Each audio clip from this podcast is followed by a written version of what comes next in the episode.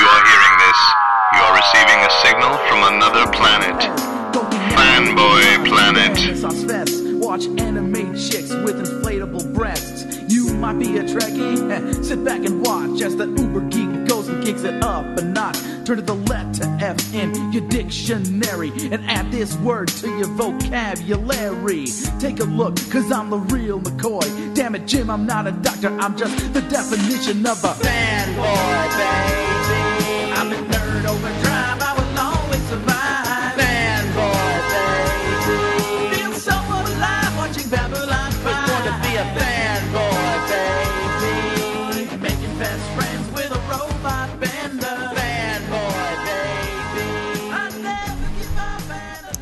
So, you know, should I, as we roll in, should I uh, open the the Sure, present is the way in? Go right ahead. Are you recording? So this was this was I gave you a present last week, but It's this heavy. was this was in my box of things to wrap, and it was at the bottom, and I hadn't realized that I hadn't. I understand. I, I, oh, thank you. Yes, I had s- seen these at one of Had you? of at um because this is is this someone local?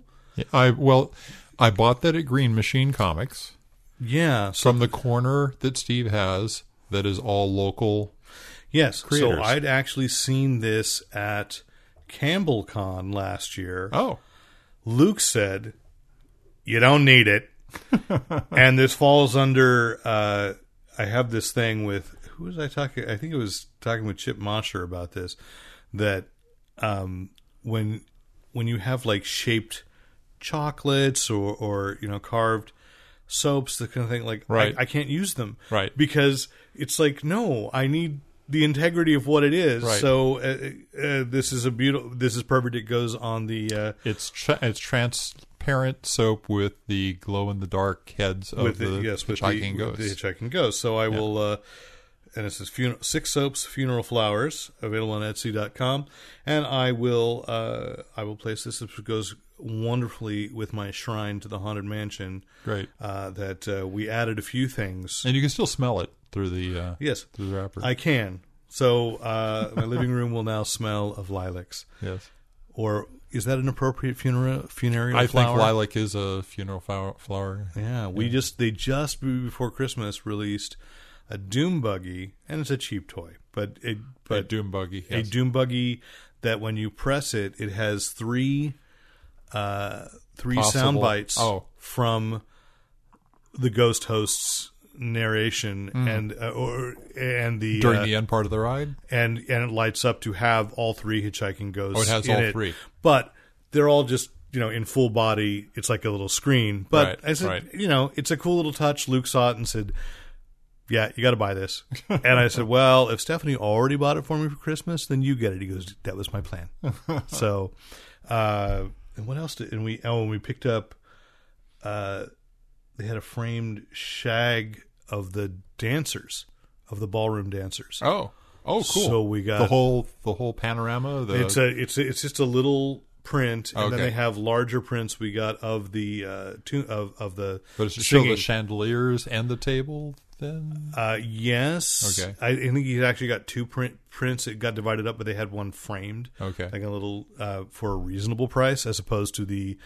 Would you like to spend five hundred dollars for a large framed print Yes, of? yes. And I said yes, I would, but uh, I did buy also. He has the singing busts, so a, a print of them across. So the singing busts. busts in the graveyard. Oh, singing busts. Yes. Oh, I like those. Those. That's my favorite part of the ride. Mine too. So I said, well, I guess I must buy this. And like, dang it, Shag. Yeah. So hey, it's after after Christmas. It's the day after Christmas, and all through the Brett Cave, we are stirring. And there's nobody to save. There's no one to save. And uh, Rick in his flannel, and I in my Spidey. it's it's a sweater, you know. It's not a tidy whitey. Okay, I'm out. Anyway, that's- this is Derek McCaw, editor in chief of FanboyPlanet.com. It is December 26th, and uh, ostensibly, I'm uh, I you know it's like oh, it's the week off, so this is nice. Uh, and uh, recording with the winter sun streaming in, Blue skies. blue skies. California. California Christmas yesterday. Wait, did we get rain Christmas Eve? Christmas, Christmas Eve we got Yes. rain. We didn't get any on, on Christmas at all. It was No, clear no. blue skies. Well, actually, over where I was, it was it was cloudy. So we it? thought for a moment, and then it went away. Okay. So it was a brief cloud. It was a brief cloud. It was fine. Anyway, uh, so this is the Fanboy Planet podcast for December 26th, and across from me, of course, wearing his flannel uh, and producing the podcast. I'm actually wearing uh, flannel. it is. I know. It's uh, Rick Brett Snyder. Yeah, identify yourself. Anyway, so we uh, we've got some uh, Pendleton. It's Pendleton. Ooh, that, that's finely woven flannel. And uh, anyway, uh, yes. So uh, we got some comics news, some movie news, some TV news, a little bit, and of course it is the end of the year, or I like to think of it as the beginning of a new year, or or as I think of it. Uh, one week goes into the next. You know, as I've said before, I'm not like a super like oh new. And once Christmas is over, it's like, eh, all right. Anyway, uh, so uh, before we get into into talking about that sort of stuff, Chris, do want to mention that uh, you can find us on your favorite podcast source, uh, whether it be Apple Apple Podcast or Stitcher, or no, we're not on Twitch. Uh, or podcast pickle and I don't know who else but hey by the way if you if there's one you like to use and it's not just going directly to fanboyplanet.com and going to the page by all means let us know if there's one we should be on that we're not so please write into editor at fanboyplanet and let me know We want to make it easy for you. Absolutely, fanboyplanet.com, rather not just editor at fanboyplanet.com. Uh, so anyway, uh, so there you go. And tell your friends if you are enjoying the podcast, as well as it's Boxing Day when we record this, which means, of course, that in America, I think in the rest of the world, it's like a, it's a, it's a quaint holiday in which you still give to others. And, uh, in America, it's a day in which you return the gifts you didn't want. Today you start discussing with your uh, significant other when the decorations are going to come down. down. Uh, I believe 12 days, not before January 6th, the Not Feast of before the Kings, the 12th day of Christmas. Oh. You leave it up for a full 12 days Yeah, after. yeah. And when the three kings arrived on January 6th. So that is when I take it down.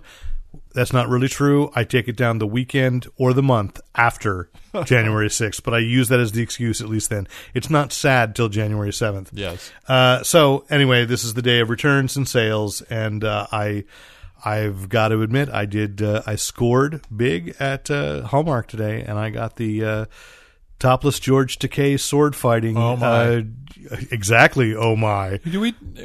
Yeah. Okay. I would just say bare chested. He's topless. He's Yeah, okay. he's barebacked as well. Oh, I can't say that. Uh, bare armed, yeah. and he's carrying a sword, and he's threatening William Shatner. And I can't think of a greater gift for George Takei than reminding himself of the moment that he held William Shatner at sword At point, sword point, in the naked time. Uh, I uh, so you know this is a great day to go and find. I mean, they're picked over, but you'll you'd be surprised what really cool geeky ornaments are still there. Surprisingly, you know, because nothing to me says Christmas like The Walking Dead. A lot of Walking Dead ornaments left over. Wow. So if you want your Daryl on a bike, I'm pretty sure your local Hallmark store has it at a really good price. Yeah. So anyway, uh, what else was I saying? And if you and if you want to get stuff through Amazon because you got Christmas money, uh, if we talk about something on the podcast that you want for yourself, and you cannot find at your local brick and mortar store, you can get get pick it up on Amazon, and of course we have an Amazon link on each and every Fanboy Planet page. So if you're listening to the podcast on the on the website, and even if you're not, go to the website, And now we that- got a search box. That gift guide episode we did a couple of weeks ago. It's all about you, listener. It's all about you. Absolutely. Now you can get what you did. Well, you know, I mean, we did get an acknowledgement. I think it was on Instagram Uh-huh. or uh, no, it was on Facebook from fan, fan, uh, from Lewis Stone Cologne. I cannot remember what exactly he picked up that we had recommended. Uh, it was it was the uh, the Universal Studios oh yeah, Monsters so he- collection. He, got the Monsters collection. yeah. And uh, so there you go. People are listening and going, "Hey, that's a great idea." You didn't know. So I hope that we are doing somewhat of a service, and that page is still live, active. Every link still good on Fanboy Planet. I think this was uh, the Debbie got me the Batman uh, animated collection. Oh, wonderful! Yeah, Yeah. You got the pop vinyls. Yeah, they're all. I haven't opened it yet, but I, there's a little window where you can see them at the top. Yes, I, yeah. I know. They're I have. I, I haven't opened them up yet. yet mini either. pop vinyls. Yes, Yeah. yes. Because you know what we what we all need as fanboys is still more tchotchkes. How many different cutesy versions of your favorite Dust hero you- collectors. What? maybe, but they're fun. They're good if, if you have a desk. They're nice to have. If you're in an office and it's just go, you want to Yes. just quietly speak of your personality and you trust that no one will steal it at night. Yeah, that's- then they're perfect. Yeah. Um, so anyway, and of course we've got an affiliation with ThinkGeek. And if you would just like to help, uh, you know, defray the cost of hosting Fanboy Planet, you may, of course, donate at PayPal at editor at fanboyplanet.com. And if you have any questions, comments, compliments, commentary, criticism, write in to editor at fanboyplanet.com. Join the conversation on a page if there's an article you want to comment on, or you can go to Facebook at Fanboy Planet. That that's right, we have the Fanboy Planet Facebook page, as well as you can tweet us at Fanboy Planet. Follow us on Fanboy Planet. Yeah, you really want to go to Facebook because there's a lot of stuff on the Facebook thing that doesn't make it to the website too. A few things, uh, But everything, everything that's on the on the website goes to the goes. To Yes, everything that goes Facebook. that's on the website goes onto Facebook, Yeah. and Instagram has just little things. We find something that's not maybe not a, a photo that is not okay. Uh, maybe not time to post an article, but uh, definitely, you know, I, I think actually I didn't. I never wrote up that Julie Andrews was in Aquaman, but did make. I saw it, grabbed a picture, and put it up on Instagram. Andrews. Julia, uh, you know, that's exactly what I think every time too. Yes. Yeah. anyway, so uh, yeah, I mean, what an amazing holiday season. We'll talk about movies in a bit, but that you realize this is like Sound of Music and My Fair Lady head to head all over again. You've got Mary Poppins Returns Right. versus Aquaman. Julie Andrews is not Mary Poppins, Right. but she is a monster in Aquaman, Yes. and she's frightening as hell. Uh, so you know, it's I it's funny, it's fun. So let's just uh, talk our, our top story. La- The last podcast we did, we were talking about TKO Studios, yep. And it had just come. I think we recorded on a, late on a Wednesday night, and it was the day after TKO Studios had uh, essentially announced to the world their existence. Yep. They'd kept very quiet with their deals and researching uh, with their creators, and then they just launched four books all at once. And that was Tuesday, and then on Wednesday, you couldn't get it at the shops yet, but you can now. You can get their books in there. And anyway, when I reached out to TKO Studios just to ask, and this is very gracious, that not of me, of them, that I reached. Thanks out- for clarifying. I reached out to just say, hey, what is your what is the distribution deal because so that people can get these, and they said, uh, and, and their publicity person said, why don't you just talk to Tze? So Tze Chun, who is the one of the co-founders of and partners in TKO Studios, who was also a writer for Gotham, uh, the TV show, uh, which is about to wrap up its final season, and uh, had written for Once Upon a Time. He's been a television writer for a long time. Uh, he was kind enough to just they just set up and said uh, Tze's going to call you, and so we had a conversation. I apologize for the quality because I discovered, and I think rightfully, this is something that I think Apple does right, uh, that uh, on your iPhone you cannot record directly because you know, it's privacy. They don't want anybody secretly recording. I not that I do, Right. But, you know, but they at this point they had said, well, we don't really want to do a Skype call. Rick was at the ready, and it would have sounded much better if Rick had been had been running it. But anyway, we had a great conversation, and once it was extra gracious, I really just had a couple of questions initially about the marketing and distribution, Right. Because I was thinking of a larger piece. Uh, Tze talked to me for almost a half an hour, so it's a lengthy interview, but we talk uh, uh, about the inspiration. We talk about uh, his book in particular that at that point I had sparked most, cl- and I think you had too, the fearsome Yeah. Doctor Fang. So we talked about the Yeah, I'd already inspiration bought it for by that. that time. Yeah. and so it was a great conversation, and I am just going to turn that over to you now, Tze Chun.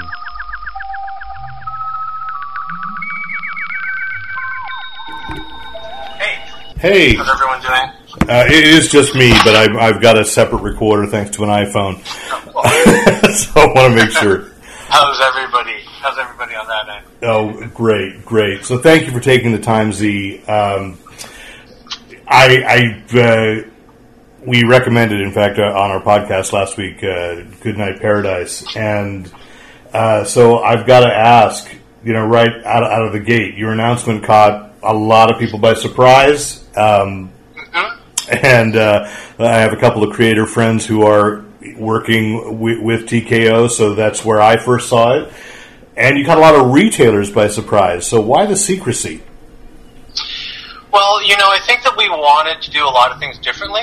And, you know, one of the things about the binge release strategy was obviously that takes a certain amount of time to put together a book, you know. Um, we also wanted to give our creators, you know, I think the proper amount of time to put together a book, meaning, um, you know, when you do 20, 22 pages every 30 days, you know, is that the best work that you're doing? We kind of examined it and said, no, we don't think so. So, you know, we knew that it was going to take us a certain amount of time to put together the book, and during that time, you know, we just wanted to make sure that um, nobody took, you know, our version of the business model and implemented it for themselves. So it took a lot of patience. Obviously, it's hard to sit on a secret for, you know, 18 months to two years, but, you know, that was kind of the thinking behind it. Okay, and, and what motivated you in the first place to start TKO Studios? What, you know, you're writing two of the, or writing and co-writing two of the books so far. Um, you know, why not just pitch them to some other publisher?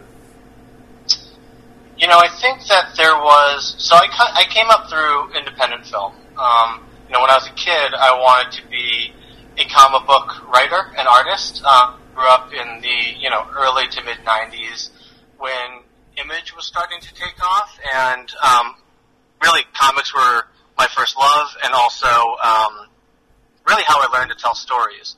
So I always wanted to do comics, and then in middle school, high school, I started getting into film and TV, and um, honestly, I just kind of took a hard look at it and said, well, you get to try to do one of these really hard things to do, and I picked film, and um, you know, I've always wanted to return to comics, and a couple years ago, I just felt like the time was then. You know, I was, uh, was working on a show called Once Upon a Time, and um, you know, to be completely honest, I you know, my I had a writing partner that I worked with on that particular show. We always got paired up, and he, you know, he was he was in his early fifties, and he, he passed away and we had always talked about how much we loved comics, and I thought, well, you know, I there's no, you can't wait to really make your dream happen. So I just started thinking about it a lot, and there was a, a friend and mentor that I had who, um, one of my best friend's dads, and he, um, kind of, you know, he had always kind of given me guidance, and uh, I pitched him this company, and um, you know, he had some thoughts and um, he really is our kind of big picture um, mentor, CEO, you know, business mastermind. And, um, you know, coming out of it, I was thinking, well, I've done independent film before, and I've, you know, put together projects with places where you feel like, okay, well, I own a good amount of this, but there's no real infrastructure behind the promotion of a movie. And I just didn't want to go through that again with comic books. So Sorry, this is a bit of a long answer. But no, it's a great long, answer. Thank you. but, but long story short, you know, as I started looking into different publishers and thinking about different ways to put together some of these books, I started realizing that I was feeling kind of upset about the fact that, you know, I, I've never, I never believed that I could live long enough that comic books would become cool, that they would dominate popular culture, that in the multiplex, you know, half of the movies were based on comic books.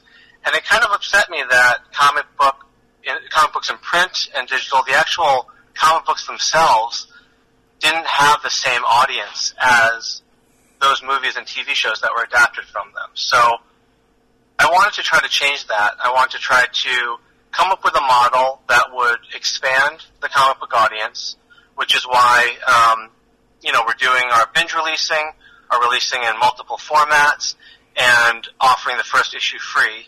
Um, trying to get more people who are maybe curious about comics, but um, have not really, who have found that there's kind of a barrier to entry. Um, and we're also going around Diamond, which I think is, you know, what we're, we'll talk about in a little bit. But, yes. um, you, know, you know, this was a strategy, an overall strategy to try to rethink the way that comic books are created, the way that comic books are distributed, the way that they reach their readership. Yeah, so this you know this is interesting. You talked about the binge release, which I I I find fascinating. And when you first announced, you know, this is the way people are reading now. I I do totally get that, but why all the different formats? I do understand digital. Uh, I'm going for the trade paperback, uh, but still doing individual issues, especially if they're all complete and all seem to be six issues, right? Yeah, six issues. Yeah. So you know, at the moment, it, there's there's something both traditional and not. So why go for the individual issues if you're already done?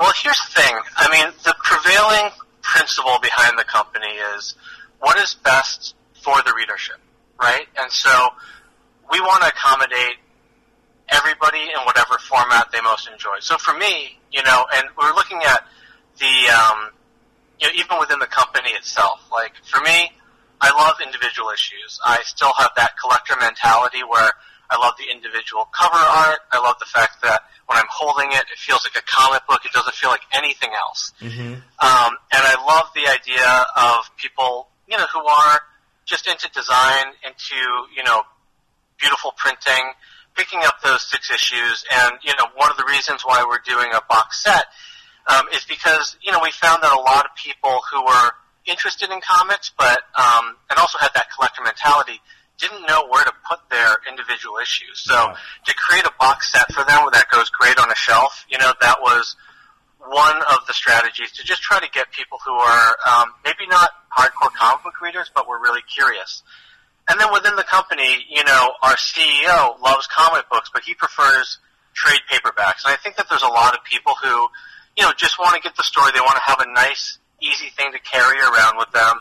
And they don't necessarily want to carry around, you know, six individual issues, and they maybe don't want to read digital. And then there are these people like, um, you know, our, our head of um, creator outreach and talent uh, relations, Cara McKinney, who really likes to read things digitally. And, you know, we just looked at that spectrum and just thought to ourselves, okay, well, how can we actually, how can we satisfy everybody, you know, and how Yeah. can we um, try to make it so that um, people can just consume the books, read the books, and enjoy the books in, in any format that they enjoy. You know, I mean, sometimes I like to go to the movie theater. Sometimes I like to sit on my couch and watch a movie on TV. and I think to give people that option, you know, I think is, you know, we we we're looking at it not. We think that a a good decision that benefits the fans is always going to be a good business decision, and so that's kind of how we approached it. Okay, and you did mention, you know, that you are circumventing Diamond. Um, Uh-huh. So, you know, I, I think as a reader personally who loves going into a comic shop, I suspect you do too. Um, you know, and we want to support our local comic shops. Um, so, what are you doing if you, if they're not in Diamond? If you're not in Diamond, and retailers are trying to to get the books in stock? So here's what we're doing. You know, I think we had. So first of all, you know, I grew up going to comic book shops. You know, I grew up outside of Boston. New England comics. That's where my mom would drop me off uh, after school, and I would sometimes spend hours there. You know, and they had tables to play Magic the Gathering, and you know, I have a lot of incredible memories of there, about um, of Million Year Picnic, um, of Newbury Comics, and so we always knew that we needed a strategy to um, get our comic books in comic book stores. But I also didn't want to support Diamond because I did feel that as a new publisher, um, it's very hard. They make it very difficult um, for you to be stocked in stores. So Yeah. um, here's what we're doing. You know, we had our first foray into speaking to vendors. You know, we had done a certain amount of research beforehand, and we, you know, we tried to shake things up a little bit. But at the end of the day, we found that a lot of vendors wanted to go through the typical um, ordering process of ordering something wholesale. So um, we changed up our deal. We created a position for um, kind of head of vendor relations, and you know I think our deal is um, as good, if not better, than Diamond. You know, right now um, we are offering any vendor, regardless of size. There's no kind of brackets. Um, we're offering them um, 50% off cover price as a wholesale, and also we'll pay for shipping. So um, anybody who wants to do a deal with us, um, we welcome it. Um, you can just email us at sales at tkopresents.com. And, you know, we know that it's going to be a hard process, but also um, we are gearing up with the manpower that we're going to be able to stock in whatever store that wants us. Um, you know, it's very important to us that if a store wants to buy two copies, we'll make that happen. If a store wants to stock, you know, 2,000 copies, we can do that as well. Okay, and you said that was sales at TKO Presents? Sales at TKO Presents. Great, thanks. I, I just know I, I have a couple retailer friends who who said, "Oh, we want them. We don't know how, what to do." So I'm sure they've probably figured it out by now. But just in case, I want to send them that. Okay. um, all right. I mean, you know, that's interesting. So, you know, are these books creator owned? I, I know it's kind of a weird transition, but I'm thinking about No, that that's a, it's a good question. You know, so um, and it's funny you're you're asking a lot of the questions that when I first started speaking to our creators, um, you know, those were the questions that they had. You know, so um, our books are not creator owned, but we try to build in a lot of the protections that creators have. You know, we match uh, or beat Marvel and DC's page rates across the board. Um, and then we also protect them on the back end. They have a significant back end as well. Um, they also have certain protections in terms of um, sequels and um, you know pretty much trying to protect them in a way that. So I came up again through indie film. I'm a writer myself, and when we made these deals, you know, I don't think of it as a contract. I think of it as, you know, that's our business philosophy. So, you know, when I drafted these contracts and, you know, me and our CEO sat down with our lawyers and we did them ourselves. And the idea is that these would be the deals that I would want if I was sitting across the table from myself. So um, they are not creator owned. We think that we are one of the most creator friendly companies out there in that um, from a creative standpoint, you know, we will spare no expense for a writer um, to get paid a page rate and a you know great part of the back end. We'll also pair them with an artist, you know, and these are artists that maybe cannot uh, afford to take six months off to do a creator-owned book for um, another company, and then you know the unsung heroes of the comic book industry, obviously, you know, um, having somebody who's an incredible colorist, because uh, a lot of times with Yeah. smaller publishers, you see this incredible artwork, and and it's not even the colorist's fault. You know, if you pay a colorist thirty-five dollars a page, you get what you pay for. That person's going to have to take on any number of books over the course of a month, you know, in order to pay for literally like groceries. So we wanted to pay our colorists well. We wanted to pair our artists with the best colorists that they wanted to work with, give that colorist the time that they needed to do their absolute best work. And the same goes for our letterers, and the same goes with our editor-in-chief, Sebastian Girner. You know, Sebastian is one of the best editors working in the business. And, you know, the fact that we are giving our creators timely feedback is, and, you know, feedback that they find really helpful. I, I can't, I actually could not believe how, um, what the response has been, you know, just to have that kind of creative support for your creators, um, and not have an editor who's stretched really thin, um, has been really great. Yeah, yeah. So you're planning to keep this at a reasonable. I, I mean, I'm trying to come up with a better word than stable of titles, but I guess that's it. You know, uh, a reasonably small, uh, manageable stable. Yeah, I think that here's the thing. I mean, we obviously have plans to expand, but at the same time, having been through it myself as a as a writer and a writer director, you know, it doesn't benefit anybody when the company is stretched too thin. So we would only ever take on a new title or expand our line um, beyond, you know, eight to ten uh, titles a year if we truly believe that we could commit to um, promoting the titles, to doing the best possible work, putting the titles together, and you know, really formulating a plan to uh, make those titles, uh, to promote those titles, you know, as as far and wide as we could. And I mean, that's part of our commitment, you know. yeah, Um, it's it's you know I've heard horror stories of creators who have to beg one of their publishers to um, you know how to retweet them on social media. you know, and the fact that that's and that costs nothing. It's you know one click of a button, and you know we just want to be a company that is going to fully commit to supporting our creators throughout the entire process, not just the creative process, because you know too often, obviously, it's too hard. You know, you do two years, you know, a year and a half, two years on a book, and to have it just kind of tossed out there is, I mean, it's not beneficial to the company. It's not beneficial to the creators. It's not beneficial to the readership. Well, you know, and, and obviously it, it, it's early on, and and it, and I and I don't want you to name any names, but in your coming up, you know, I have this uh, question of what the criteria are, but I realize the other question is, you know, what happens if you have found a creator team and then it's it's just not working. I mean, you know, I mean, we really, we really haven't had that happen before. Uh, you mean like um, that the creative team is is not working with each other, or do you mean like, or you know the other?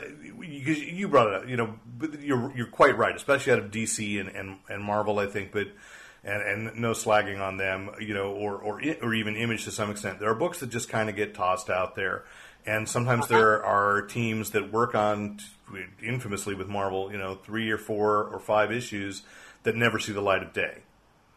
And right? so you know that how can you basically you're raising in my mind all the questions of I, I how are you avoiding the mistakes of others? I guess is is really the, the, the best way to ask that question. Well, part of it is taking the time to put together the team. You know, um, making sure that the team feels comfortable. You know, I've worked in a lot of different ways. You know, I've worked by myself. I've worked with different producers. I've worked by myself in television. I've worked in writers' rooms, and so I think that obviously there's some common sense to, to you know, like who's going to work well together.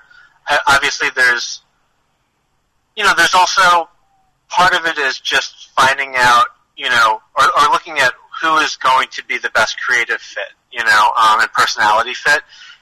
And a lot of that is, a lot of that is gut instinct, to be completely honest, you know.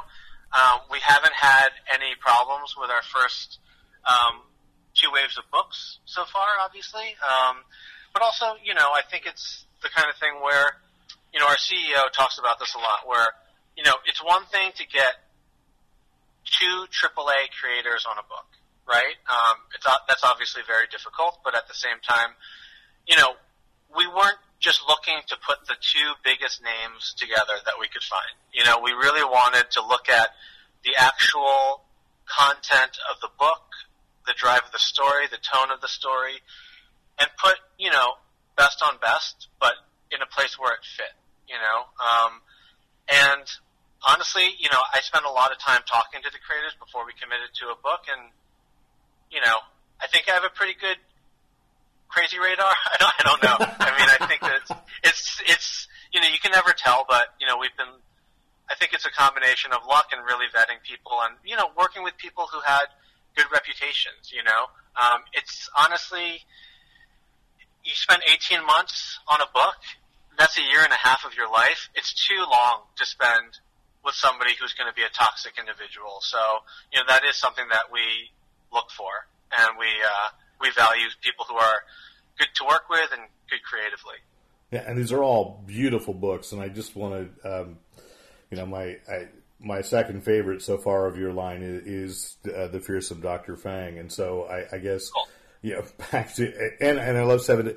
You know, it's like choo- choosing a favorite child uh, at the moment. I'm sure that is for for you too, except the two that you have worked on directly, probably little more right. So, what types of, uh, you know, when when you're curating this this line, what types of stories are are you drawn to? And you mentioned sequels, so uh, or sequel rights for or protections for creators. So you know, are you looking to create franchises? Are you looking to get these out into TV and movies? So the when we first started talking about this company, you know, I looked around and I looked at all these different companies, and there's a certain type of company um, that wants to create books so that they can adapt them to film and television, right?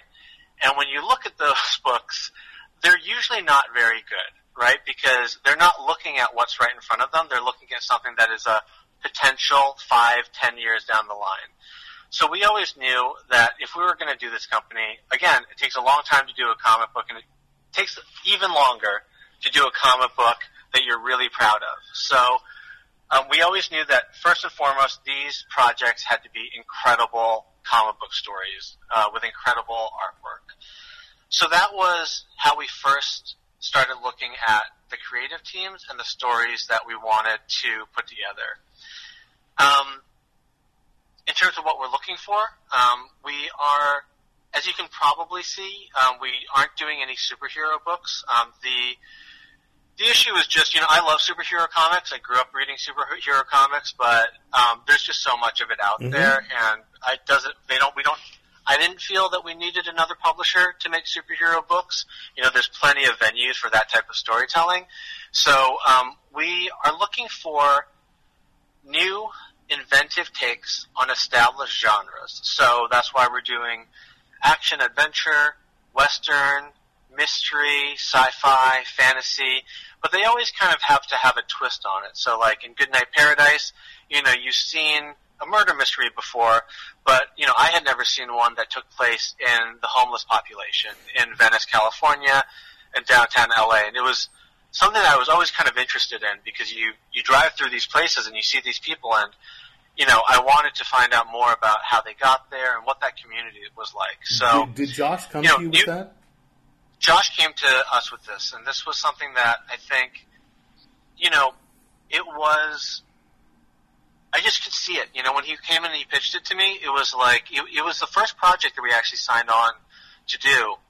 And he had lived with the story for a number of years, and a few publishers were, I think, nervous about the way that the book was.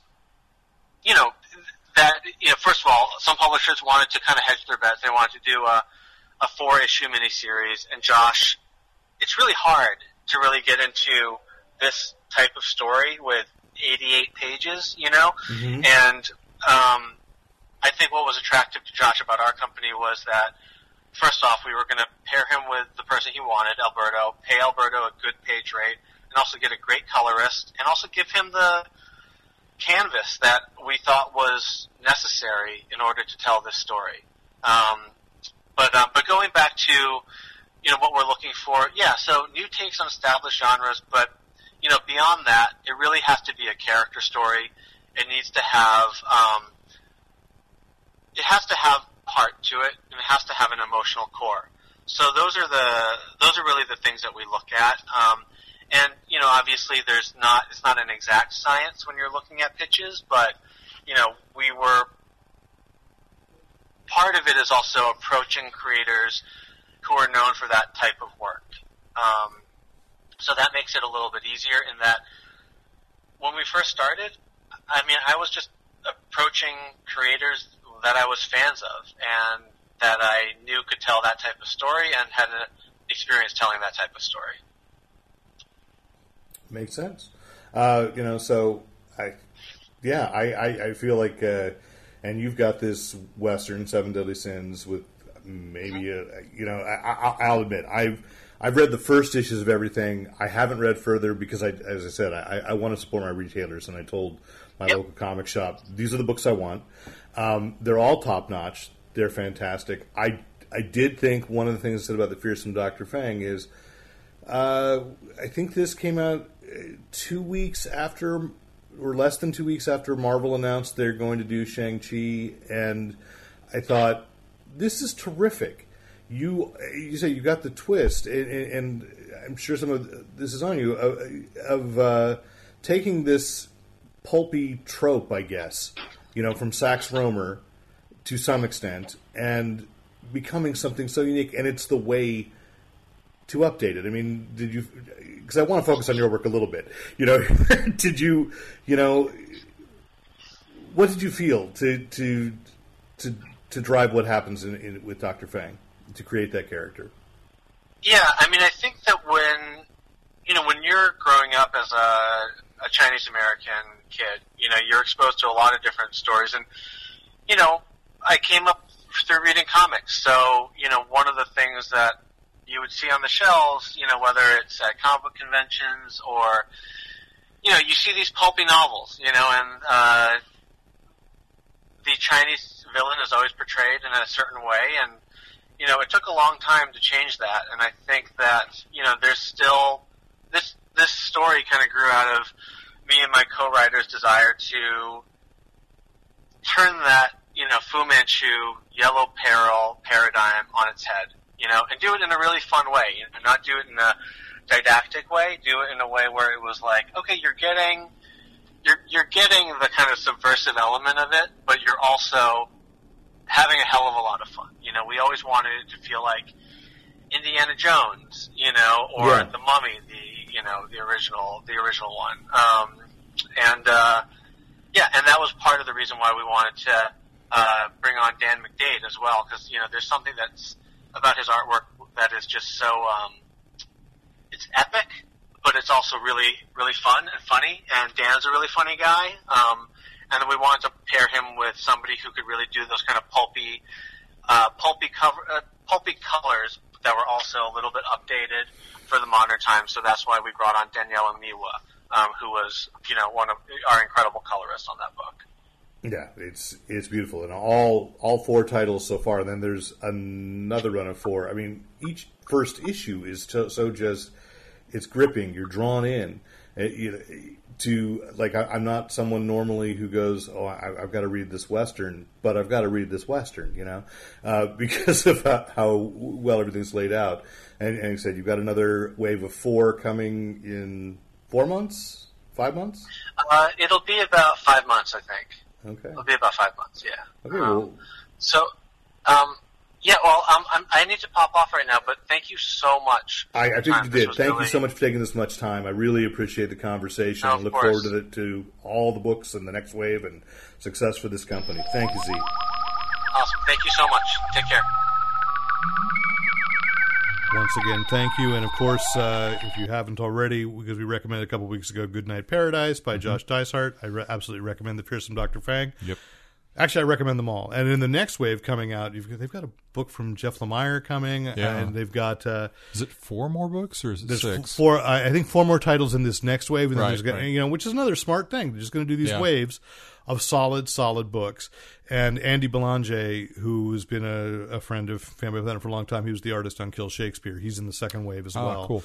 So in the interview, I referenced, you know, I knew a couple of creators, and he was one too. Very exciting, you know, that people that I know have been working and deserve their kind of, you know, really to be uh, unbound with their creative chops. That's what's happening with with uh, TKO Studios. So I think I can say I managed to pick up the trades today, and I have not had a chance to read past issue one of either of the ones that I was most interested in. I'm super excited to read them tonight, but we won't get. They're not my picks because you know we already did recommend. Yeah. Them. So let us uh, talk a little bit of comics, which is uh, today an interesting for our international listeners, and I know we have some that uh, Titan Books lost the license to DC Universe. The last few uh, DC like because they reprint and more of a magazine Right. style on that uh, in the UK. Those uh, the December Same, issues will same be the last Marvel. They reprinted in a different right format. Right, right. And so, and then they, I, I know they do produce their own. It is interesting to me because when you've been over in London and and Ireland as well, that Yeah. you go into the comic shops, the American comics are there. Yeah. So I don't know what purpose that's other than newsstands, which are a much stronger format, uh, a stronger distribution method in the UK than they are in. What was cool was going to Germany America. and seeing American comics in German. Like I still remember the the uh, there was a Submariner uh, book that it's like I can't read this. I, as a kid, I used to love getting international editions and just, I think, I think I had something in Turkish of all, no, Greek. Oh. Someone brought back a Greek, uh, uh, uh, uh, So you're American making up a story to go along with it. in Greek. Because what else could I do? Yeah. You know, it was just kind of. I was like nine or ten, and it was Mm-hmm. just cool to have, you know. And I had a, a couple of Spanish language books, and I think one of my favorite. I had a Spanish, uh, an edition of Mad from Mexico, and it had reprinted some things Ah. that I had in English. So I actually learned a few words because I had the original story, like Don Martin things, Yeah. and Dave Berg. and then in a horrible garage sale accident, which has scarred me ever since. Uh, that my my my parents grabbed a stack of comics out of my room, and that included my Spanish language Mad.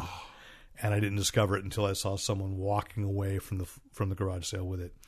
I think it's really cool is when people get a hold, when kids get a hold of uh, uh, Japanese manga Mm-hmm. and don't realize that it's backwards. I remember that at age six. Somebody Trying to put together. Somebody put one on my desk at school when I was six. They knew I was into comics, and I Right. like, I did. I read the whole thing backwards. Read. I looked at the pictures backwards, Yes. so, and then I realized, oh. But anyway, uh, so a new licensor will pick them up. But as I say, you know, and, and again, someone with the perspective is since these comics are getting imported anyway, I don't know what the strength is, other than like in America doing the Walmart uh, hundred page spectaculars, I guess. Yeah. And Marvel experimenting with Archie digests. Archie is publishing digests for Marvel, so that uh, the reprints can show up there. Is the Walmart thing still going on? Yeah, Okay. yeah. I think they're up to issue six. So I mean, the goal was I think it's a ten part story for each for each title Uh-huh. that's original to it. I am getting frustrated that I can't find them, oh. but when I go, when I remember that I want to go into into Walmart, but I don't see any of them. Like I know that I think the Teen Titans one was supposed to be rarer, and they'd done a Swamp Thing Halloween special. Could not find them, but I haven't seen any of them on the in, a Walmart yet. Mm-hmm. So I'm just anxious for the. I figure inevitable trade paperback like Walmart Right. Super Special that'll be at the retailers that I go to on a regular basis. It'll be an omnibus edition. Okay, why not? I'm fine with that. Anyway, uh, also, and this is just interesting because I thought they were doing really solid figures. Uh, Mattel lost a significant chunk of the DC Oh, yeah. universe, so uh, I think they still have DC superhero girls because that that line's been doing really well. But it's going to Spin Masters, and I, and I'm sorry to go off to the side on toys a little bit, but it is you know of, of collectibles. I can't think of any really great. I can't think of what line Spin Masters. Do. I know I've It's probably a familiar title. I am. I'm. Uh, we probably both go. Oh yeah, if we. if we saw them right. So, it, but th- what is interesting is that that was a big enough story that Mattel's stock dropped on Monday. Ooh. So yeah, I mean, but l- let's make sure the Spin Master is right. You know, is everybody's stock dropped Yes. on Monday? So Yes. maybe it's not cause and effect, but I don't know. I mean. Mattel still has, uh, you know, they've got Hot Wheels doing well, Barbie doing well. I don't know who's doing Air the- hogs. Let's see. Oh, I remember those. Yeah. Um, it's a lot. Etch a sketch. Is that? Is this all Spin Master? Yeah, it is. Yeah, yeah, yeah. yeah. Um, there's a lot of stuff. Uh, Paw Patrol, Rusty Rivets, oh, okay. Tech Deck. And It's like That's what I know from That's- because my brother the- was into Tech Deck right. and my son was briefly. So Twisty Pets. nope, I don't know. So uh, you know, but any, anyway, they're going to start doing. I guess from the article I read, it sounds like they're going to start doing action figures. Oh, they've got there's there's a knockoff of you. You've seen the have you seen the ugly ugly doll movie trailer? Yes, Yes, yes, I have. yes. So they've the Spin Master has Fuggler, uh, I've seen Fuggler. I don't understand. funny Fuggler. ugly monster. Oh no, I've seen them. Yeah. I've seen them in the stores. Yeah. Just like Ugly Doll, I don't understand. Yes. Uh, You know, I, I but you know, I, I, it's not targeted at me, right? The, Oh, that no, no, absolutely. But I do like the, um, we are happy with our imperfections message. Sure, but but but we're jumping ahead to movies. Yeah. And and Sorry. yes, no, no, no. I mean, it's okay because I, I was reflecting again. You know, uh, we were who were we just talking to about this? Well, you know, the last time we were talking to somebody about at, at Seven Stars about the podcast being these are these are the random conversations you overhear in a comic shop. Yes, only it's it only it's Rick Brett Schneider's coffee table uh, or kitchen table, and. uh yeah, I know. I'm all for the message. There are plenty of places that give it, but the way they they put the message is that they they're still valuing beauty. It's not so much. It, it the trailer makes me feel it's not so much that it's good that they're happy that everybody's happy the way they are, Uh huh. but but it feels more to me almost like an Addams family that this is beautiful. Why do the other people think that what they are is beautiful? I I don't know. I, I'm not well- expressing what other than I think that it's following the Angry Birds movie model, which is throw a bunch of money at voices Yeah. that you recognize. Yeah. So that you think, oh, this stand up is there. And I tried watching the Angry Birds movie accidentally, and I mean, it, it came on, and I was like, all right, I'm gonna. There was nothing about it that made me laugh, Right. You know, and so, and you're right. Look, the dolls, I don't, I, I'm fine, anybody, but I just don't know why all these toys. I blame Reagan. That'll get some angry letters. Nice. No, because Reagan's the guy that took away that rule that, and that's what gave us GI Joe and Transformers as animated series. Took away the rule that you couldn't, that you weren't supposed to turn toys into, Into media. into media, because there had been that like in the er- late '60s, Hot Wheels had a had a show. Uh huh. And it's different if it's like you created a cartoon and then someone did figures or toys out of the cartoon. But He Man, Transformers, and G.I. Joe were definitely a. They planned the toy first. Oh, yeah. They got someone on board to do Totally the cartoon. calculated. Yeah, and Yeah. and I think that this is what we see now is things like Angry Birds and Ugly Dolls. Oh yeah. um, yeah. So Star Wars. other way around. I knew. Come on, Is we all know that Is story. it really? Okay. At least the first one. Yes. you know, I he gets a bad rap for, for that, and some of it's valid. But there's a reason he got the toy to keep the toy rights, Right, because right. nobody saw the value. No, I know. The- Nobody saw the value. brilliant, brilliant man You know, for so that for that move. yeah, yeah. So uh, let's, let's turn to 2019. Uh, This one, I'm not even sure I, I have an answer, but I thought this is an end of the year episode. You should say that uh, you should ask this question: What comics are you looking forward to in the next year? And I, I just don't, I don't have a good answer. I'm. I, I, Not because I don't love comics. I don't want to answer this question until after we do what's in the bag. Okay. Um, Let's reverse it then. What was your favorite? Uh, let me. Uh, what was your favorite comic of last year of 2018? oh boy, that's a tough one. I would say, uh, and I'm I'm spacing on it. It was one of the Allred um, produced ones, and A Silver Surfer. Well, Silver Surfer was just consistent all all through. There was another one that he did, and I'm spacing on it. This is bad. This is bad radio. Go ahead. What's yours? Well, I would go with the Immortal Hulk. It was the biggest surprise for I me. would I would agree. That's a great that's a because great you one. could take that out and i again was explaining to somebody recently that what oh, and i think it was probably telling luke because he had not read avengers no surrender and even though immortal hulk or that this incarnation of hulk showed up that was introduced in there immortal hulk is exactly what a mainstream superhero book should be as far as accessibility nothing about that book required that you had read No Surrender, even though they created True. a lot of background True. and psychological or thing. really any prior Hulk. No, because everybody at this point knows the Hulk. Right. To have created this very scary, and then when they bring in other characters like Sasquatch and they bring in Sword Right. uh, up there and the Right. new Alpha Flight, Alpha Flight, they're and then- explained and self-contained well enough that it's just it is a terrific book. And, the it- fact the fact that if you do know the Hulk, right, even if you know it from the TV series, right, part of the specialness of this book is it's not that Hulk. And it's supposed to be shocking and it's supposed to be different and you're supposed to be surprised by the way he acts, the way he talks, his motivation. And I can't see Mark Ruffalo doing this, but if like if Guillermo del Toro's television series version of the Hulk had taken off, Uh-huh.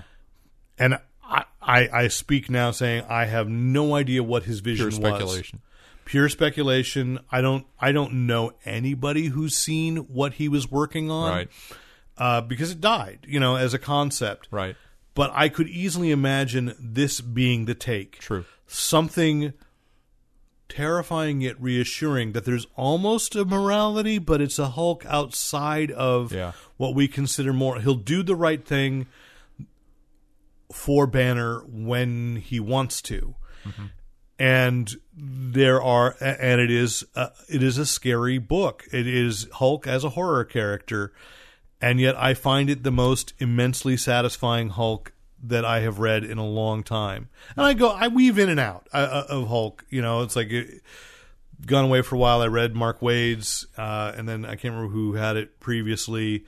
Um, and I was reading totally awesome Hulk, and you know, which was Amadeus Cho. I realized, but Right. still, to to go back and bring Bruce Banner back this way, this was a chilling and yet perfectly logical evolution from what has been built before. So I would say this that was one of my favorite books of 2018. I'll give it that. I will give you another one from 2018, uh, and it was, I think it actually started in 17, but it, it carried through. That was the Superior Iron Man with Doctor Doom, that you love- with Doctor Doom as uh, as uh, looking No, infamous Iron Man. infamous. Right, right, right. It was along the lines of the Superior Right, Spider-Man. right, which is back. Right, right. I know, uh, but uh, it was Doctor Doom looking for his, uh, you know, redemption. It's his redemption story, and how hard that is given his reputation. which I just in uh, Marvel Cinema uh, MCU Marvel Comics Unlimited Mm-hmm. just read the two in one annual that kind of that brought Yes. the thing with him, Uh huh. and uh, I would say that is a runner up for me. As I, I haven't, I guess it, it went into 2018 because you're right. It started Yeah. in 2017. It didn't get to go as long as I wanted it to because of again these things get editorially Right. driven and changes. Well, the big big events happen, and they got to have the characters switch around, and um, Yeah. yeah. Derek. Every time a bell rings, Uh, yeah, okay. Anyway, I would I would agree with that. So let's go to what's you know what your top pick of the week is, or of the last two weeks. I realize because I Okay. unfortunately had a stack of. so that's that's a good segue because let me explain my awkwardness in that.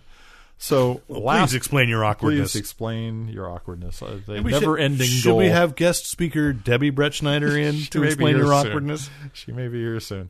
So um, last week uh, there was the uh, the Fantastic Four wedding special, which Yes. wasn't special, didn't have the wedding in it. But uh, that is This week we have the special 650th issue. Again, they're counting all the reboots and renumbering and stuff. This is actually the current run of Fantastic Four issue number five, and it is it is uh, I think the first time we'll have had o- opportunity to comment on the Stan Lee banner covers, um, with where the title of the book is at the bottom. I was posing as if somehow someone was looking at me, Yes. taking a picture, but I have it as well. Yes. Um, this book, and this is both an example of a carryover example of what I talked about last time with editorial foolishness, because last la- the issue that I had last week had a girls' night out. The the, the girls go out for the bride, bridal party.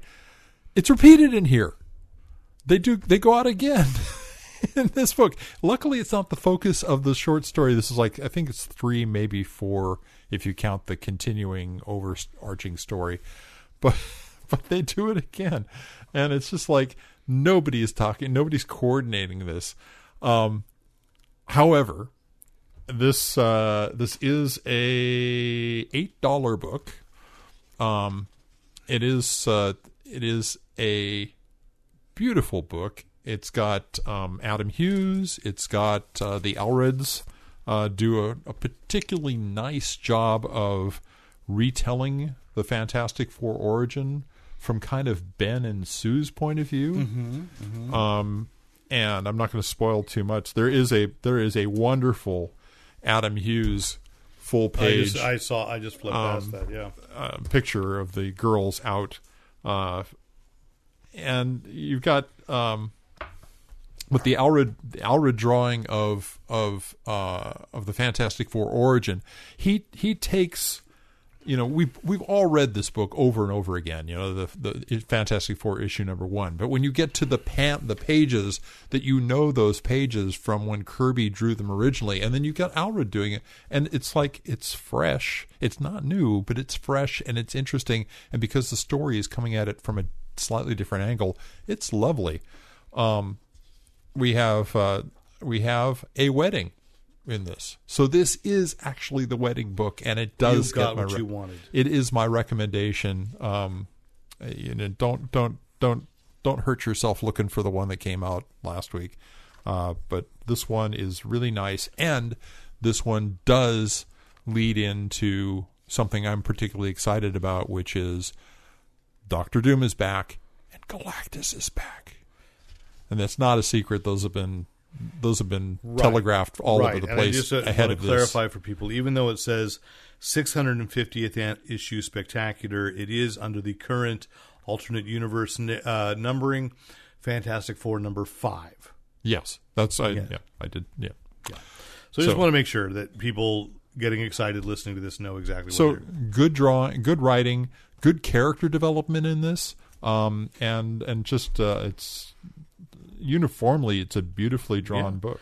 And uh, you know, uh, the controversy this week really was it also um, we get to see uh, for I think the third time the things ever loving Aunt Petunia, Yes, and she is of a different age than she was. yes, she was young before, wasn't she? John Byrne when they finally showed Right, it made her much younger, and so that's been the stupid controversy. I'm going to call it out whenever people are just trying to get clickbait that that was the stupid controversy. Oh, they've retconned. I'm like, yeah, you know what? Here's the other dirty secret about after Secret Wars. This is a whole new Earth. yes, This is like Crisis on Infinite Earths, but Marvel somehow managed to convince people it wasn't. It was. Yes. Okay? So there we go. My top pick this week, and it might have come out last week. I really don't know because my stacks got confused. I hate it when that happens. I maybe that's the title 2018 my stacks got confused uh, is aquaman number 43 the timing for an aquaman is fantastic kelly sue Sue DeConnick, who of really is i would say largely the person responsible for captain marvel from marvel becoming a fan favorite character why you're going to see that film in a few months mm-hmm. is because of the work that Kelly Sue DeConnick did. She's taking over Aquaman, so this is truly a jumping on point. That's a great cover because it's it's it looks like the water splashing up behind him scene that we've already seen. Well, this is uh, yeah, it's his aerial pose. He is the Little Mermaid. he wants to be part of your world, but it's also Look done at in this stuff. It, it, Isn't isn't, it neat? I am the one without wings on my feet. Ah. Okay. Anyway, uh, yeah. That anyway. That uh, it also is. You know the. But if you look at it and you go, oh.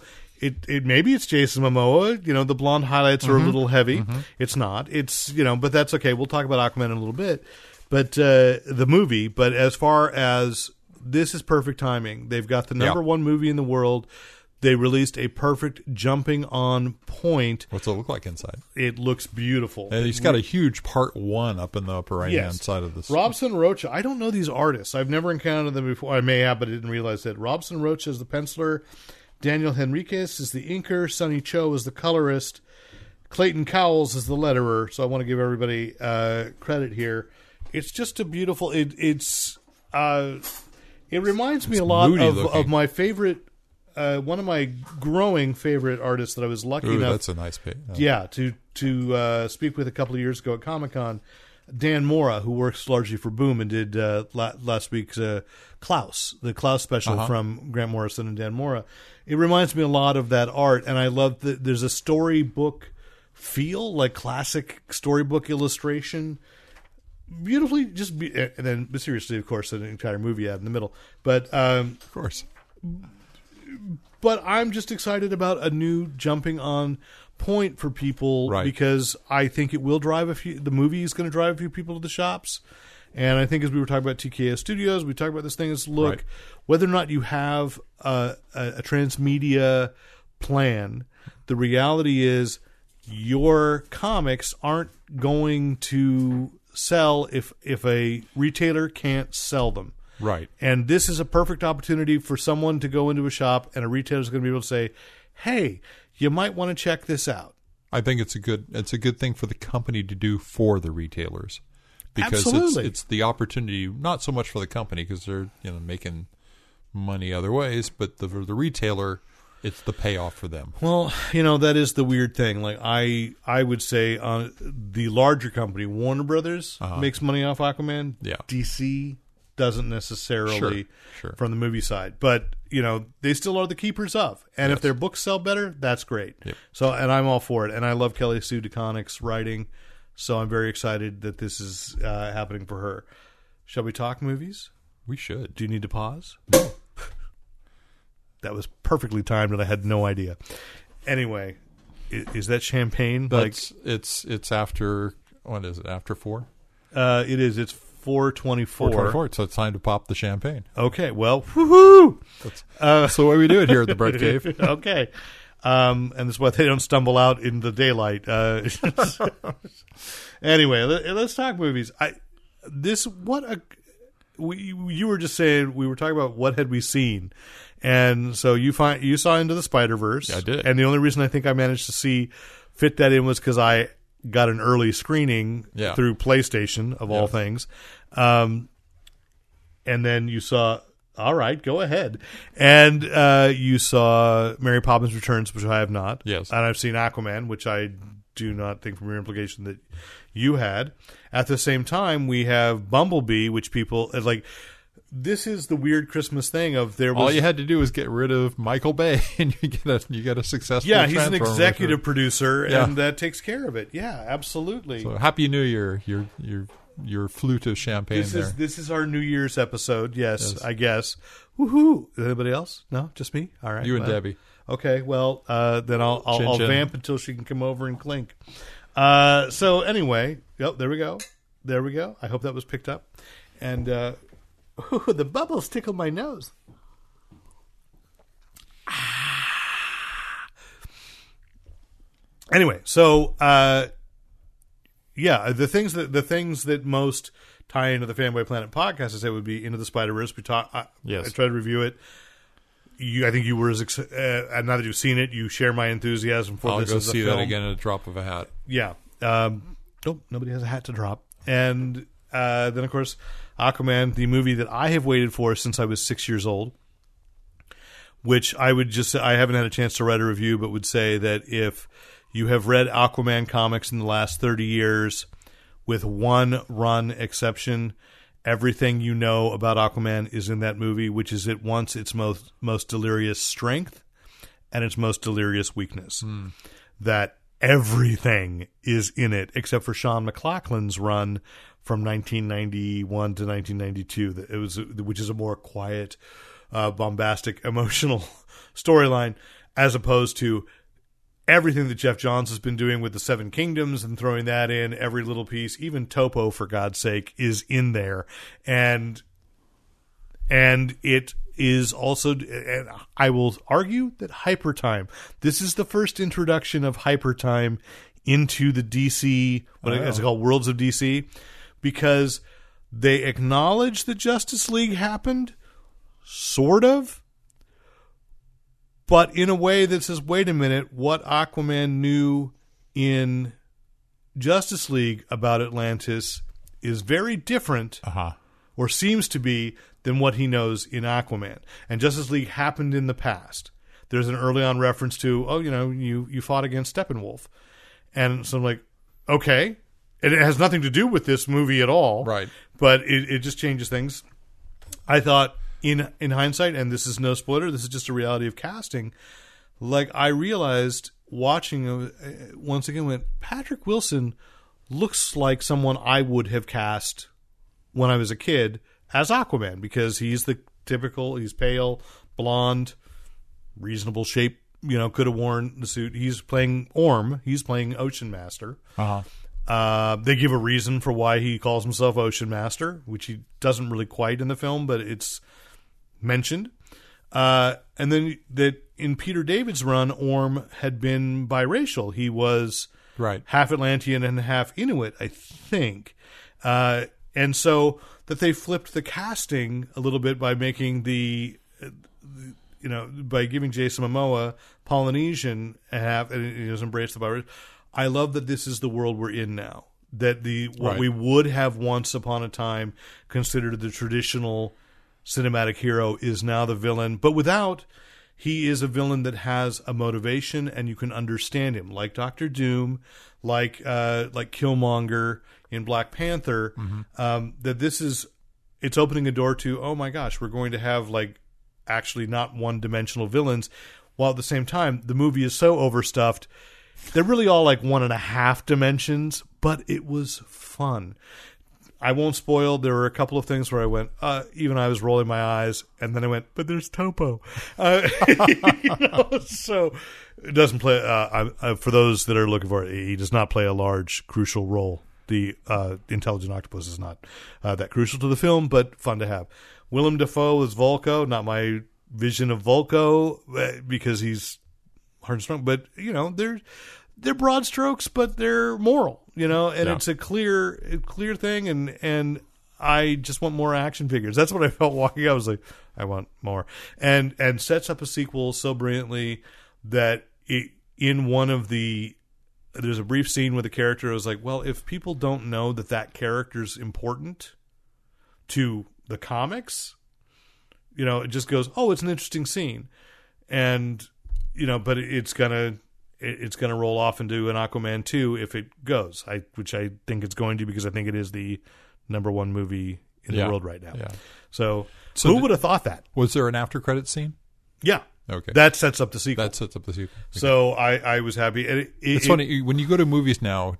Are you always checking to see if there's an after credit scene? I am. I mean, there was a great reward for Spider-Man into the Spider-Verse. Yes. you know, Yes. and that's uh, uh, there isn't one for Mary Poppins, thank you, but I'll probably still listen to the score. but but that's exactly it. When I went to the I went to the web to see is there, and they say there's not, but you really should stay and listen to the music. and and, and there's credits. you know, which is the same thing with Wreck It Ralph, Ralph the Internet. There is a an after credit scene for that, which doesn't matter, yeah, you know, but it's fun. So I the guess, Pixar ones always yeah, uh, they they you- just they're just fun. Yeah. So, uh, and then Bumblebee. I don't think either one of us have seen Bumblebee No. yet. So, ironically, I'd finally given up on Transformers, and then they finally made a Transformers movie that would probably be one I'd want to see. Yes, And they now say that uh, out of this, they're trying to crack an Optimus Prime solo film, and they don't really know how to do it. And, and I think when they first announced Bumblebee, my feeling was Prime let- B. Let's make this a. We'll just make it a soft reboot. Yeah, Let us pretend that the Michael Bay, even though Michael Bay I think is still the producer, let's pretend he's not. Those movies didn't happen, yeah. and let's just move forward from there. And With arguably one of the more fun and uh, loved character uh, Transformers. and I still say, you know, emotionally, I have no connection. I go, you know, Bumblebee from the get go is to be me being Herbie fully transformed. Yeah, But uh, all due credit, by the way, I believe that was Neil Kaplan, uh, voice actor, who gave me that line. So I've, I've got to you know raise and say that that was a great ti- that was a great title for it. So you know because I realized it was. It's like this is being set up like a Herbie movie, and you know so anyway he had the better title. So all due credit to you, Neil. Thank you. And uh, one of the things before we go into uh, most anticipated movies for 2019, did you watch the Hellboy trailer? I did. What'd you think? I liked it. I'm I'm not I'm not a hater on this one. No, I'm not a hater on it. I, I, I've seen some haters. Though. oh, I've seen. Oh, I'm I'm with you. I think it's interesting because I picked up last week the Hellboy Winter Special and read it this uh-huh. morning. And I and I think that the thing is that everybody is a hater. And I understand. I don't want to take away their one. We were promised a much darker. That that was the reason why you were getting an entire cast reboot and so forth. Right. And really, also you're getting a budget cut because all these actors are now much cheaper yes. but uh and they're saying oh it's still comedic which i think some of guillermo del toro's films uh, of the two were some portions of it were very comedic Yeah. and to me i think i do think of hellboy's the character's sense of humor is one of the things that attracted me you know it's a horror comedy it, it but the action is is primary Hellboy is his comic line is usually I'm tired of this. You know, it's Yeah. like it's uh, okay. Yeah, But after reading the winter special, what I what I realized is, and I do love Hellboy, and I haven't, I am not a completist. I haven't read all of it. I'm gonna just sock away time and money uh, to pick up the omnibuses and then read them back again. What did I miss? I had, Yeah. you know, for good the first five years or so, I had everything, and then as has happened with you know everything falls away. So if I have it in one on one shelf, you don't have to read BPRD because that goes on forever. W- and I'm sure it's good stuff. And I've read some Yeah. of BPRD. No, no, I'm and, just and saying. Josh it's, it's a Dysart wrote some story. of it too. It's a yeah. different story, though. Yeah. But what I realized reading the winter special is it's not it's not a particularly accessible mythos. Like you love the figure, Yeah. you love the character, you love the idea of the characters around it. Like supposedly, though it's not in the trailer, Lobster Johnson Uh-huh. is somewhere in the movie, Oh. and there's a Lobster Johnson story in the winter special. Uh-huh. But if you did not already know everything there was to know about Lobster Johnson, that story in the special makes no damn No, no. sense. Even the Hellboy specific story in the winter special, it's fun, it's okay. I knew that it was making reference to earlier to a couple of earlier stories, not just because he recognizes an opponent, Uh-huh.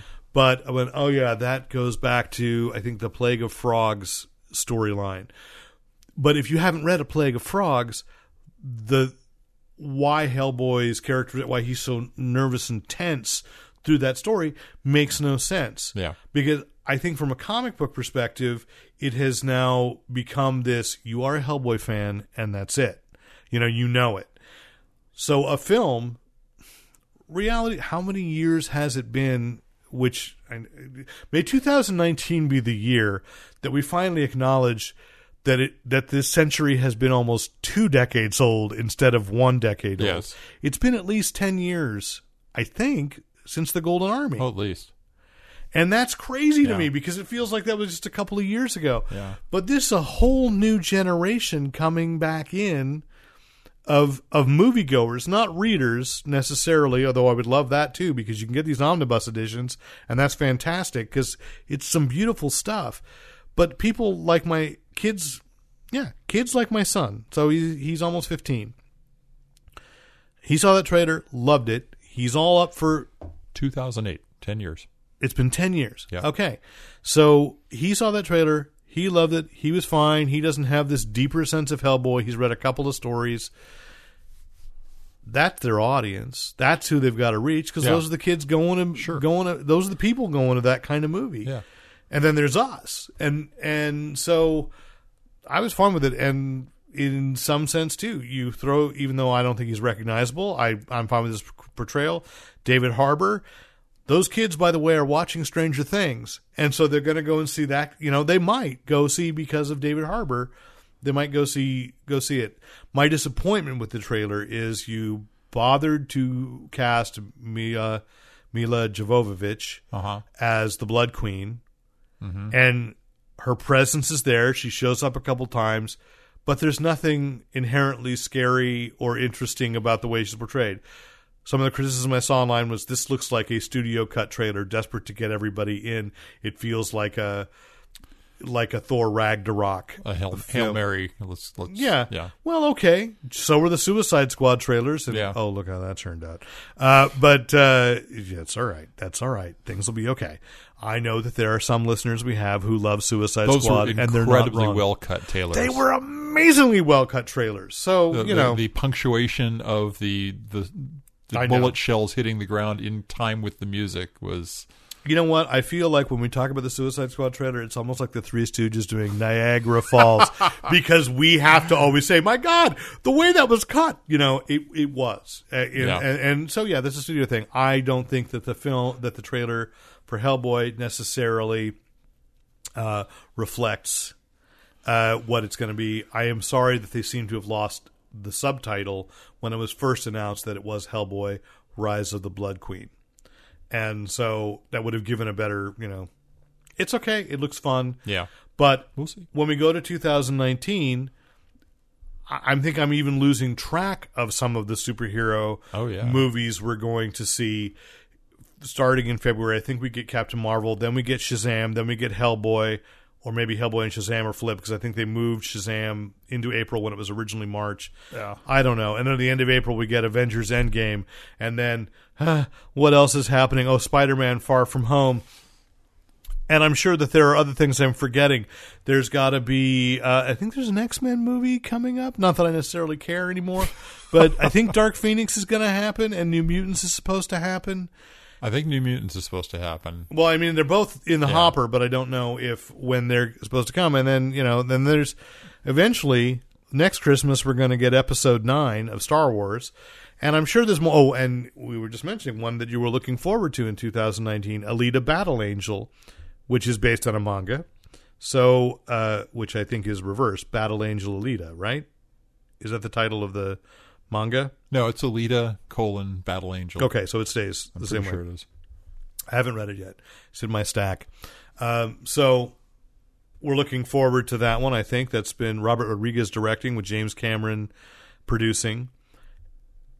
If nothing else, that's going to be fascinating in a visual sense. Um, but I just, you know, I do feel like, it, say, it- with a, even with a Christmas vacation, or that I have not had time to see nearly as much. Like I, I cleared a path for Aquaman. There was no way I was not going to see that on the opening night, you know. But but to have time for anything else has been very very difficult. So I just don't know how. I you know if it's you- you're saying what earlier you were saying what's the one movie you're really looking Yeah. forward to? Uh, there's, there's nothing for me that is is I'm looking forward to more than uh, Avengers Endgame because there's just it's like if we've if if I want to know how they're going to undo it. if the Avengers movie was the culmination of Phase One, this is the culmination of all the phases. it's the ten year anniversary, Yeah. absolutely. So and it's it's going to And I'll tell you, even having watched the trailer many times on Fanboy Planet, where you can see it, uh, when I saw it on a big screen, Oh, yeah. you, you still, you know, I, you, you, there is still something to me about sitting in the dark watching with a bunch of people, and then I get surprised how many people are like, "What?"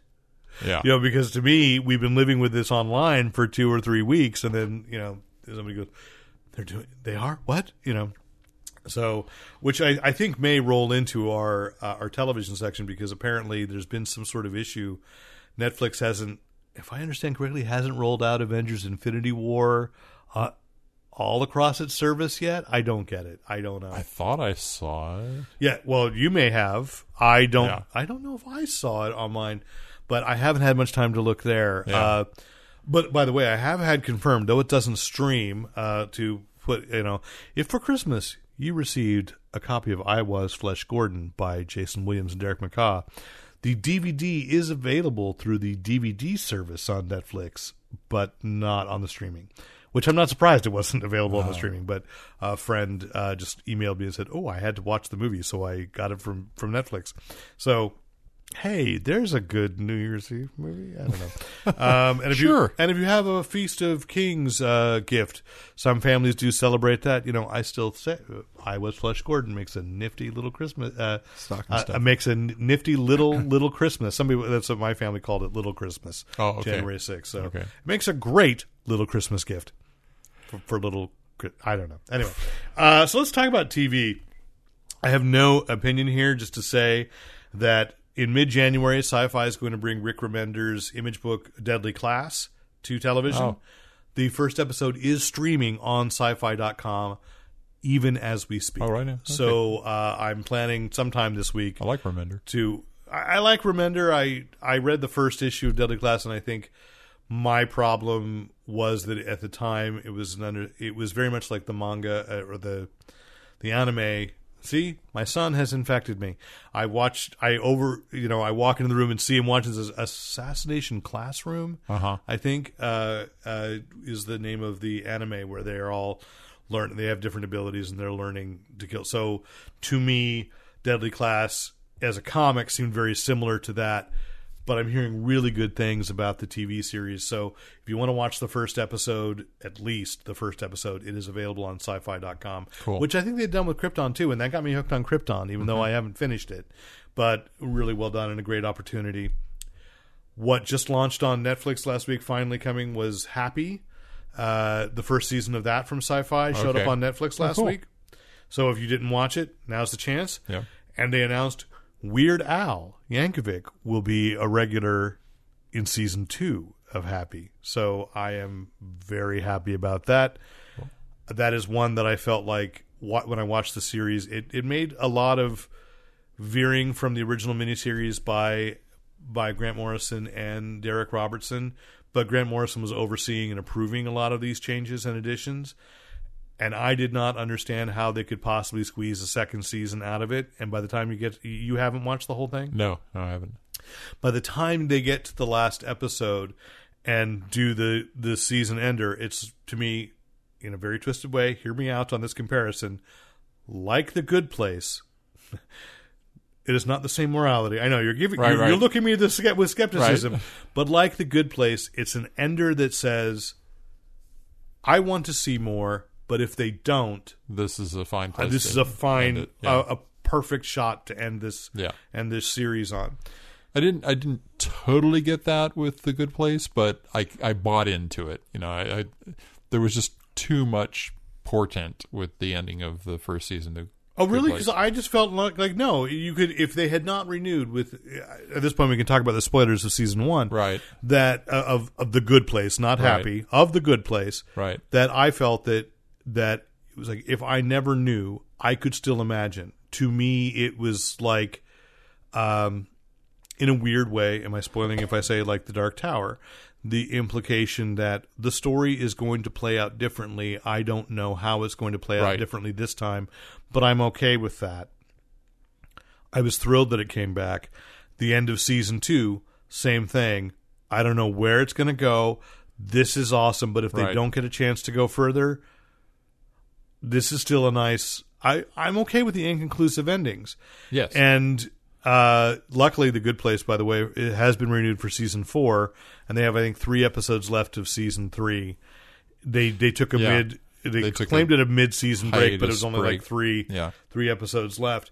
But oh, it's been really good this season. and and the last episode of 2018 was was and they've admitted this it was the so they could they could submit D'Arcy Carden for an E- for an Emmy it was supposed to Oh, be yeah. it was supposed to be that when they went into the void that was where they were going to break and they said no this episode after is too good yeah.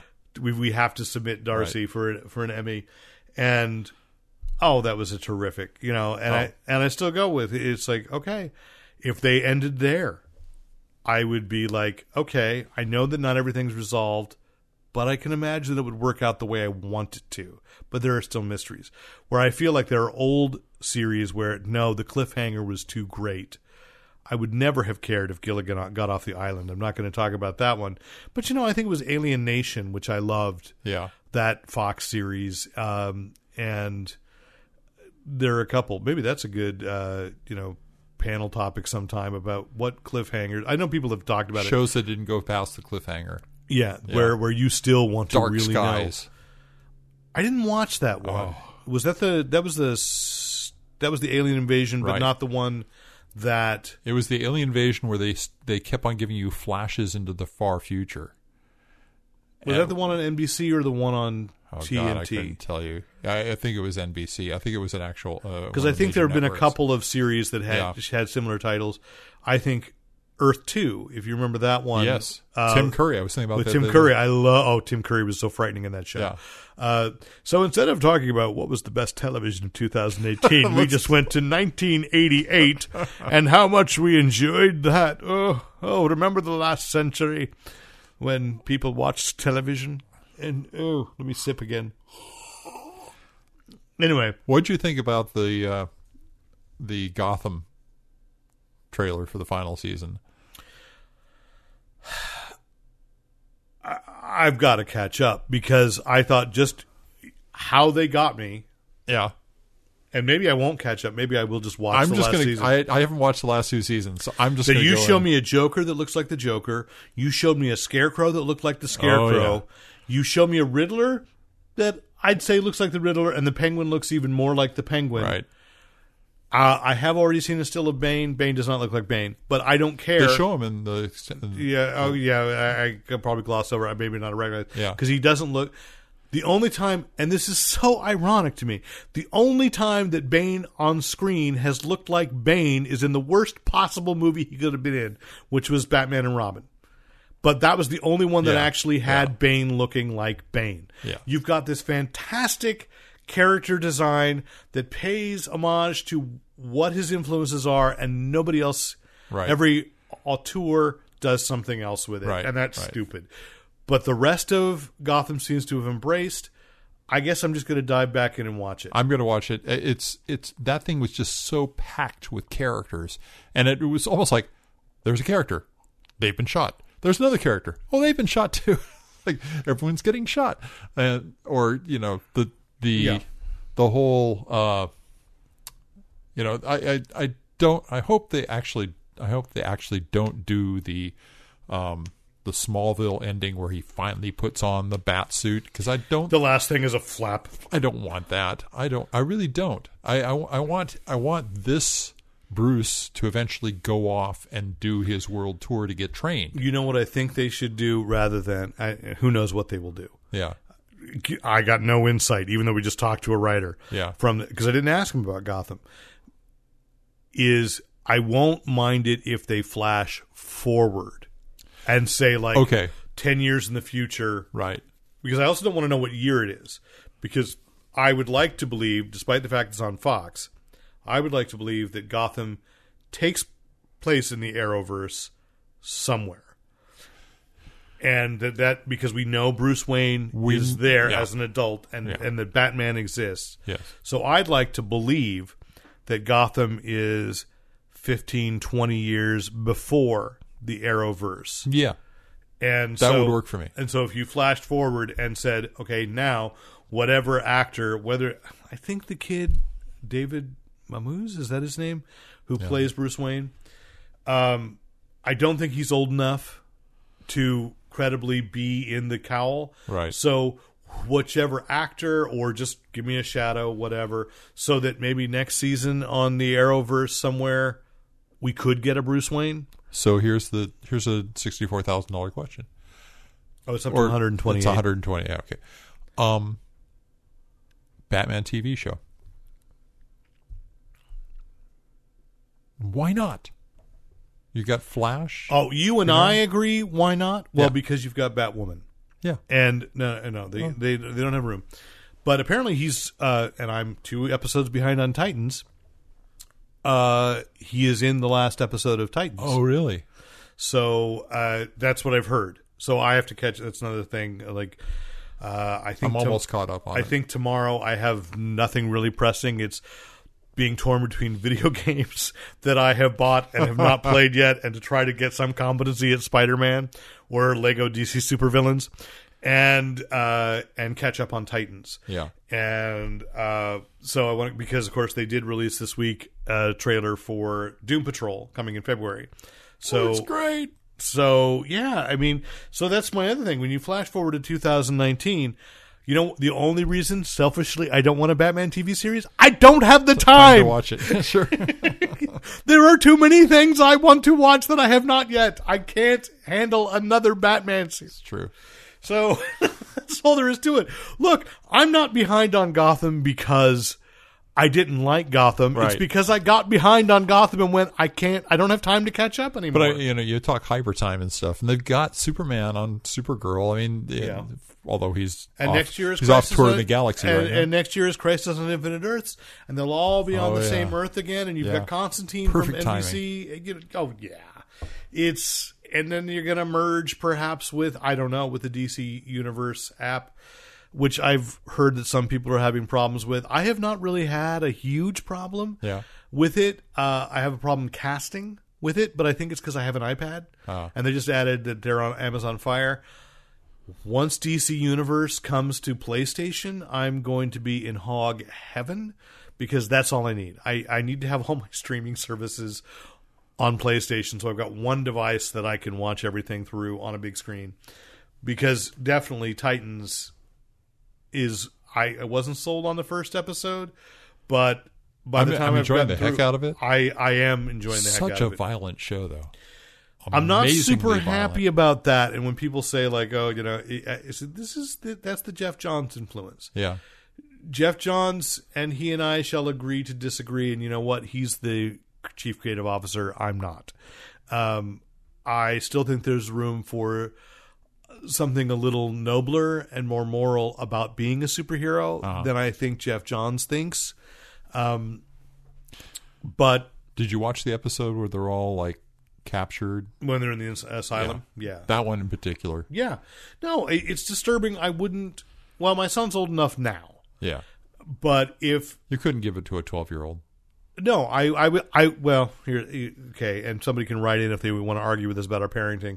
Um, that that I would not. I, I'm agreeing. I agree with you. I feel there's a more that a, a more moral line, which I think even to some extent the Arrowverse crosses over. Like I said, one of the reasons I fell behind on Arrow is my son was very turned off by. He almost felt like I was forcing him into a character that he loved, and he loved reading the comics. But I think one of the things that appealed to him was like where you and I might love what, uh, looking at a comics page by an artist who's really made it realistic. My son is absolutely in the Erik Larsen camp of Uh, of just tell the story. Right. And if it's too real to him, he didn't like it. Now, flip side, I think video games has changed my son's attitude a little bit, and I'm going to go with that. You know, and I agree with there's some criticism of when he plays Assassin's Creed and he plays Red Dead Redemption. Those were not my choices to give him, and I'm not judging whose choice it was. But I do think to some extent that has, even though he has this firm moral base, desensitized him to some of the violence Sure. that I kind of wish he still had.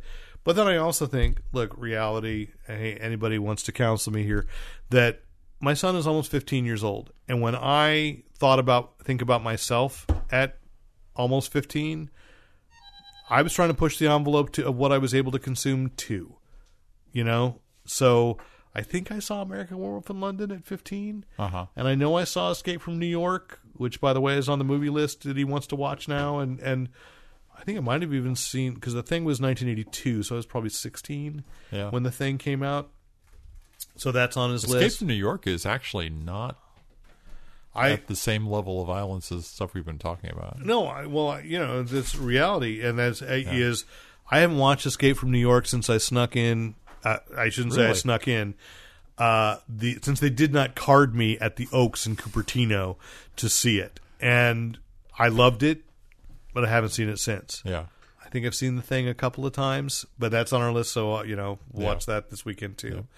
Uh, maybe I shouldn't say that, but uh, but I am, and uh, you know, so I- don't know. When we look into what's coming in 2019, you know, I think they're moving forward the Batwoman series, but that's even in the fall. We've got so much spring stuff. I said we've got Doom Patrol coming. We've got, I think there's going to be another round of Preacher. I haven't finished last year's season of Preacher Yeah.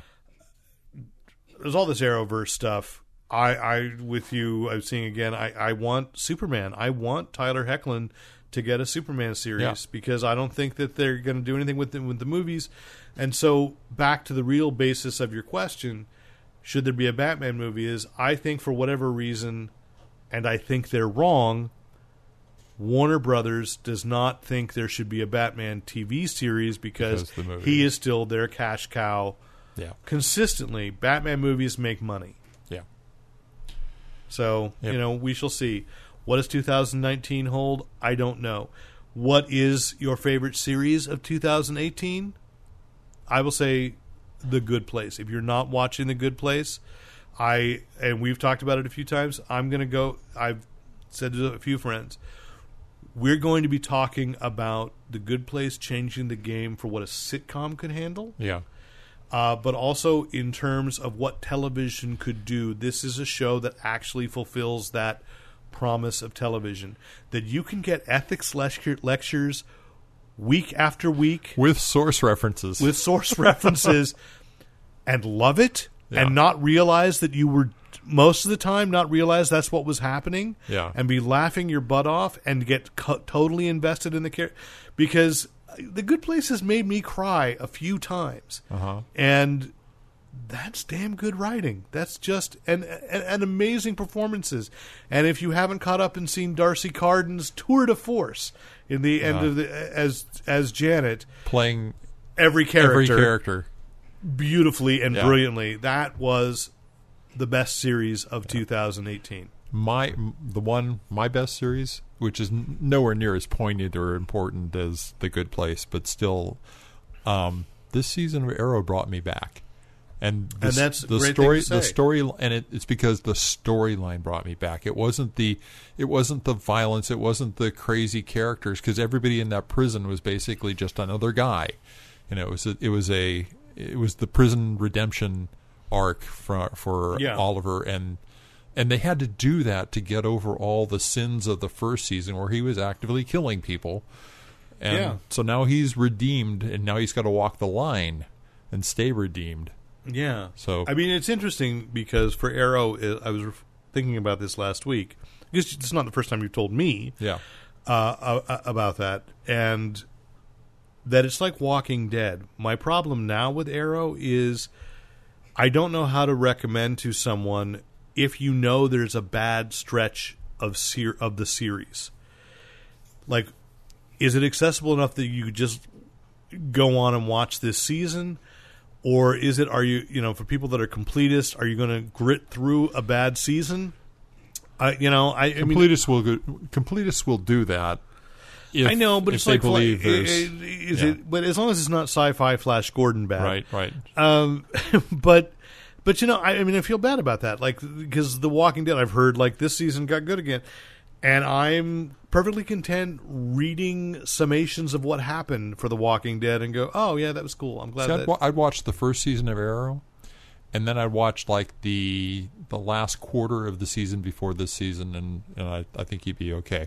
There, there's some characters that drop in and out that you're not going to understand. there are but- characters and actors I love. The guy Yeah. that's playing Wild Dog, he was on that show Reaper years ago, which Oh, was one of my favorites. Yeah. So you know, I'm I I would love to catch up on. that. I need to catch up on Supergirl because so many characters. Yeah. Just the fact that they're there. Yeah. I want to. and they're doing some great social commentary on Supergirl. Yeah, yeah, I've Yeah. I picked up on that as well. So you know, I I think this is a. Uh, what a time to be alive, and I don't have time to, to live it uh, because I've got life.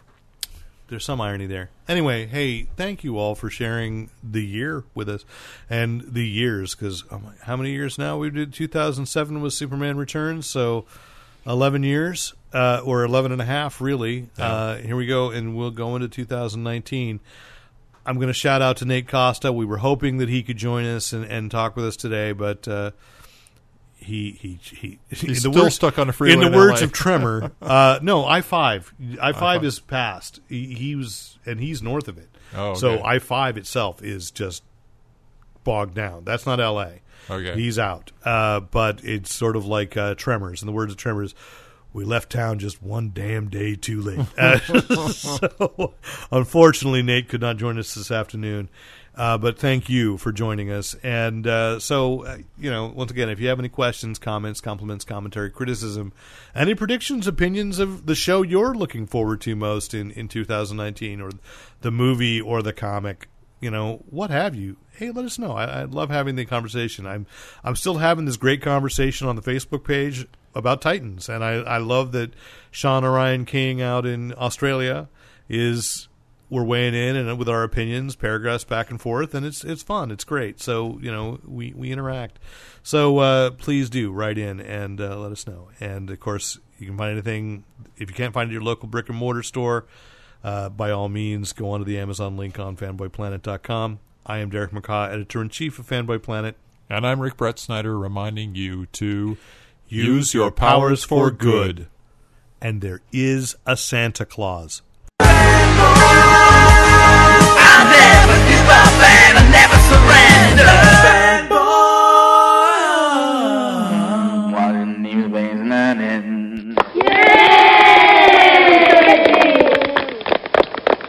And thanks once again to the great Luke Ski for use of his music in this podcast.